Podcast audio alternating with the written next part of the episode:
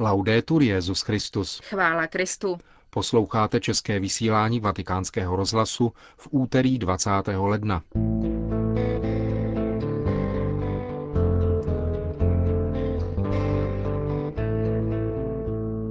Benedikt XVI. zaslal osobní telegram prezidentovi Spojených států.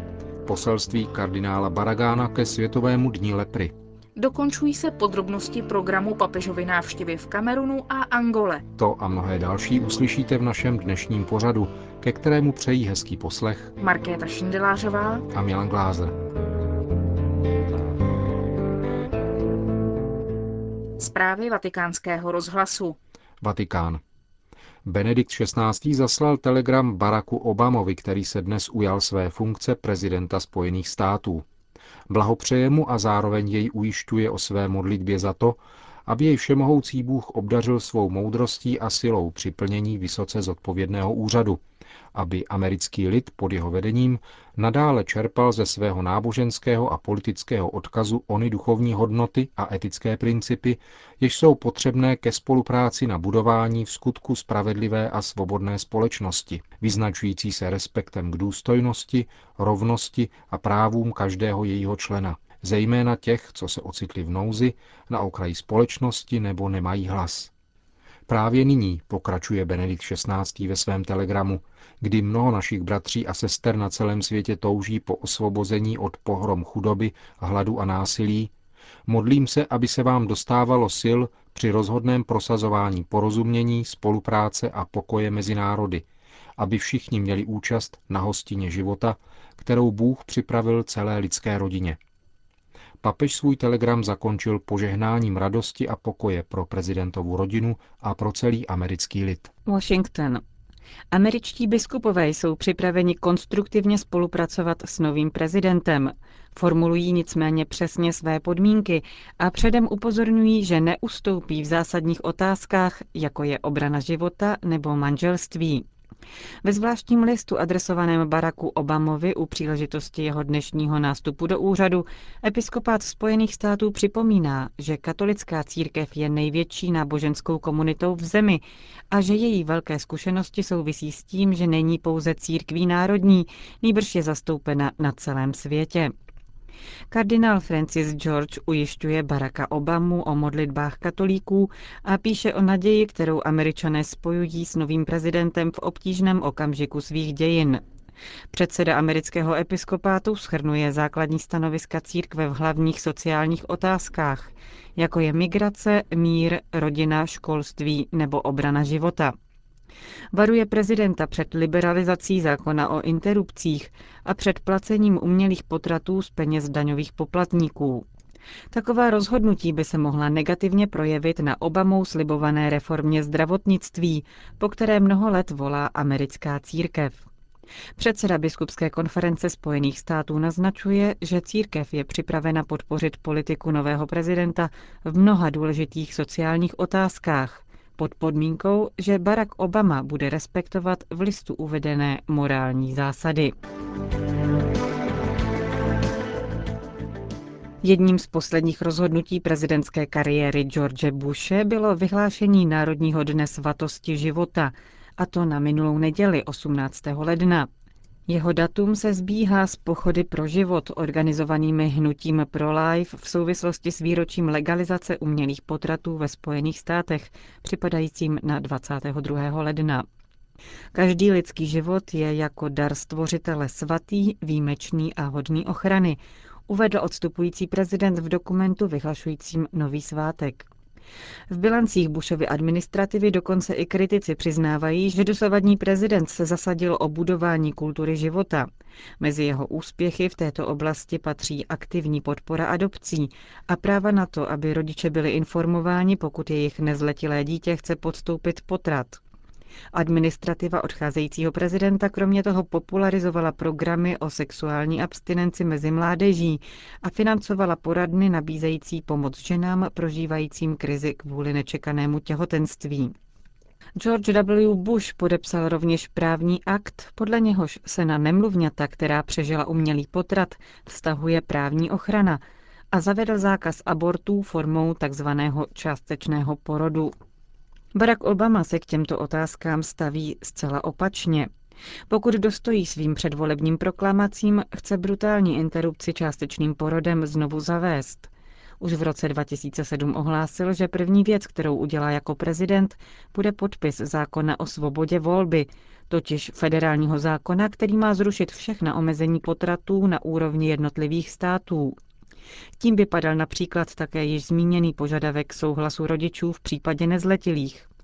Obama prosazuje federální financování potratů a zrušení práva lékařů odmítat jejich provádění.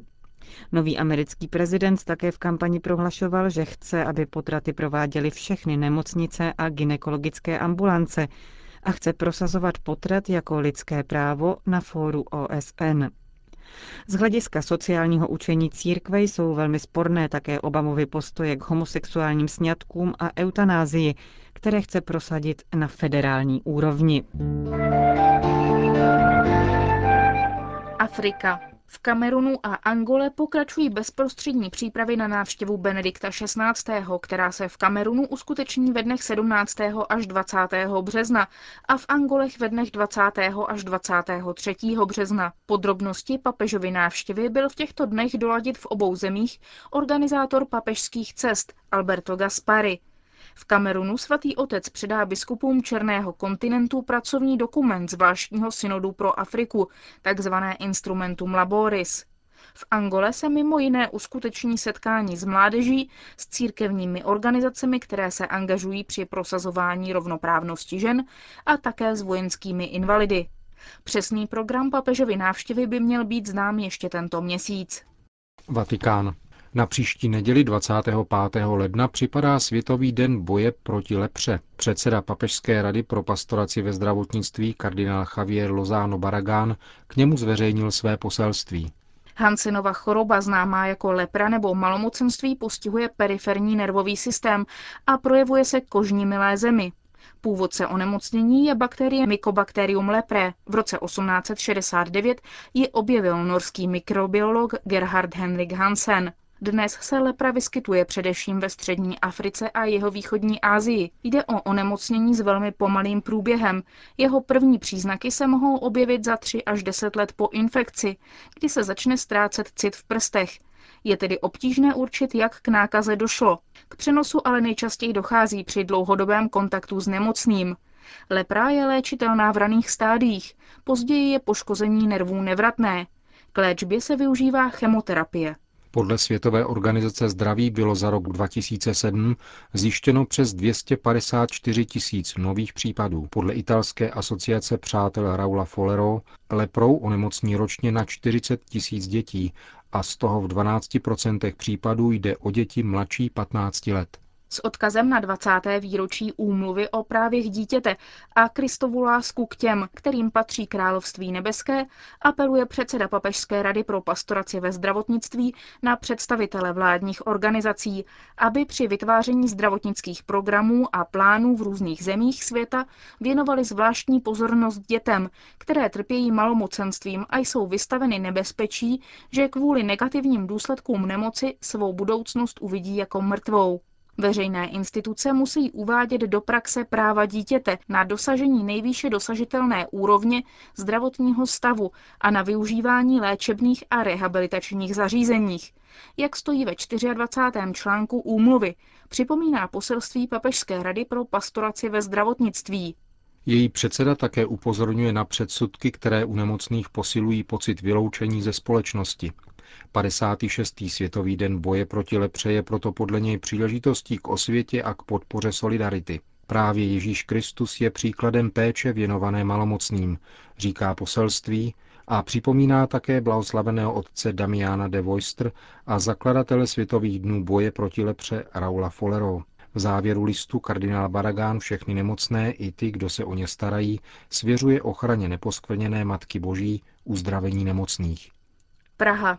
V Praze dnes začalo 75. plenární zasedání biskupů českých a moravských diecézí. Dvoudennímu jednání v prostorách kapucínského kláštera na Loretánském náměstí v Praze včera předcházelo ekumenické schromáždění v modlitebně církve bratrské. Setkání se účastní také apoštolský nuncius arcibiskup Diego Cauzero, který biskupy seznámí s vývojem příprav předpokládané návštěvy papeže Benedikta XVI. v České republice. Podle tiskového střediska České biskupské konference biskupové na letošním prvním zasedání zhodnotí život církve u nás a činnost všech církevních komisí v uplynulém roce. Na programu jednání českých a moravských biskupů, které se koná čtyřikrát do roka, jsou také informace o situaci církve v dnešní společnosti, jmenování generálního sekretáře a prezidenta Charity České republiky, návrh etického kodexu pracovníků Charity, pastorační program v rámci příprav na 1150. výročí příchodu věrozvěstů svatých Cyril a Metoděje na Velkou Moravu v roce 2013 a ustanovení neděle zasvěcené pro následovaným křesťanům. Kongo. V Demokratické republice Kongo opět došlo k násilnostem. Ve vesnici Tora byl v sobotu 17. ledna zapálen kostel, ve kterém byli lidé, přičemž několik modlících se lidí přišlo o život. Jejich přesný počet však není znám. Podle mluvčího vládní uganské armády jde o další zločin rebelů tzv. armády pánova vzdoru. Její mluvčí zase tvrdí, že rebelové s tím nemají nic společného. Násilné akce rebelů však potvrzuje také Charita Konga. Vojska Ugandy, podporovaná vládními vojáky Konga a Súdánu, provádějí ofenzivu proti rebelům vedeným Josefem Konim, kteří při svém ústupu napadají vesnice. O podobném případu podpálení kostela ve vesnici Labomby podal zprávu rozhlas Spojených národů Okapy. O obětech na životech mluví také Charita, ale bez udání čísel. Operace rebelů z uganské armády pánova vzdoru na území Konga způsobilo útěk dalších deseti tisíců obyvatel z vesnic Tora, Libomba a Kilikiva do města Dung, kde sídlí mezinárodní síly ze zmíněných třech afrických států. Místní charita diecéze Duruma Dongu se snaží uprchlíkům pomáhat. Podává přitom také údaje o několika stovkách obětí z posledního měsíce. Několik desítek osob rebelové brutálně zavraždili v kostele poblíž Dorumy na svatého Štěpána. Paříž. V pravoslavném kostele svatého Sergeje v Paříži se dnes konal pohřeb pravoslavného teologa Olivera Clementa, který zemřel minulý čtvrtek v Paříži ve věku 87 let. Pocházel z rodiny francouzských ateistů a konvertoval ke křesťanství po setkání s prostředím ruských emigrantů. Podle mínění pravoslavného kněze Nikola Selovského, profesora na pravoslavném institutu svatého Sergeje v Paříži a dlouholetého přítele zesnulého teologa, patřil Olivier Clement mezi čelní představitele světového pravoslaví. Byl mi velmi blízký, protože právě po přečtení knihy mého otce Vladimíra Loského o mystice východních církví přijal rozhodnutí požádat o křest. Je to jako by člen rodiny. Podle mého názoru to byl jeden z největších pravoslavných teologů druhé poloviny 20. století a počátku 21. století. Věnoval se patristické teologii, která podle jeho mínění nespočívala ve hromadění znalostí o církevních otcích, přestože sám patřil mezi jejich největší znalce. Věnovat se teologii znamená podle jeho názoru být tím, kým byli církevní otcové ve své době. To znamená promlouvat k lidem své doby a umožňovat plné přijetí božího zjevení v naší době. Napsal knihu Řím jinak, v níž všechno jasně vyložil. Kdyby katolicko-pravoslavný dialog začal čerpat inspiraci v jeho díle a více ji používal, mohlo by to vést ke smíření mezi našimi církvemi říká pravoslavní teolog Nikola Slovsky. Ekumenismus jako úsilí o jednotu křesťanů byl jedním z hlavních prvků myšlení Olivera Klementa, který měl blízké vztahy s komunitou v Teze a velmi si vážil Jana Pavla II., který mu roku 1998 svěřil přípravu rozjímání velkopáteční křížové cesty před Kolosem.